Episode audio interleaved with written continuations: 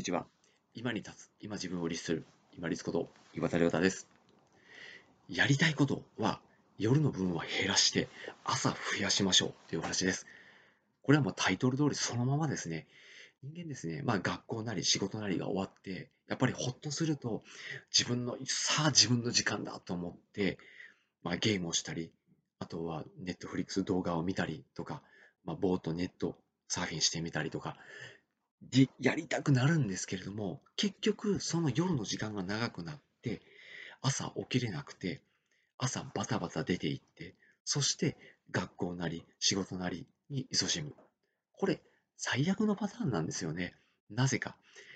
朝バタバタ起きて自分がやるべきことに向かうっていうのは、やらされ感が強くなるんですよ。じゃなくって、朝やりたいことを要は増やす。朝少し早く起きてやりたいことを増やす。そっち側に持っていくことによってですね、二ついいことがあるんですね。一つ目は、朝すると、要は学校とか仕事の前に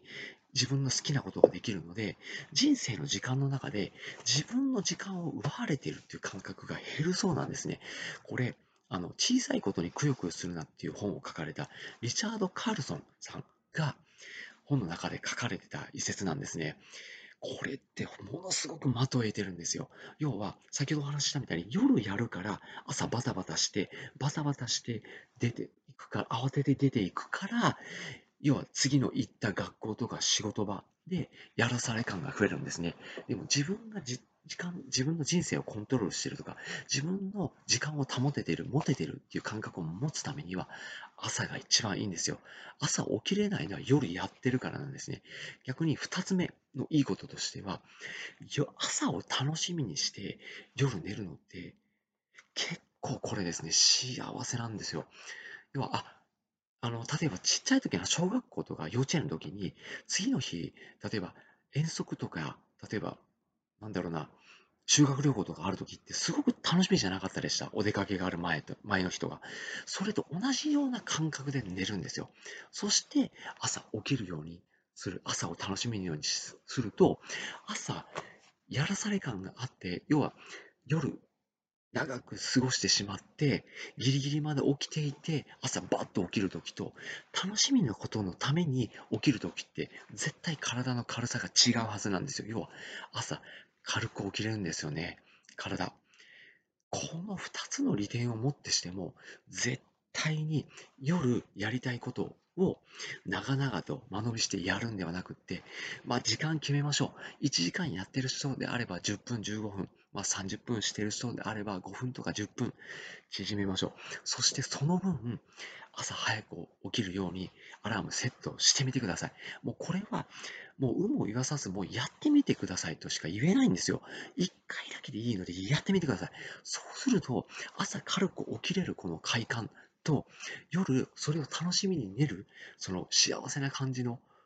寝方で夜早く寝る。そうすると夜ぐっすり眠れてるので、朝自分が楽しみにやれる時の頭の回転っていうのが振り回転なので、すごく充実した楽しみを持てることができます。夜やっている楽しみを朝に持っていってください。ただそれだけです。まずは一回ぜひ試してみてください。そこの削る部分、夜を削って朝起きる。そしたら軽く起きれる。そして夜楽しみに眠れる。この楽しみを持って、ぜひですね、時間を有効活用していってくださいね。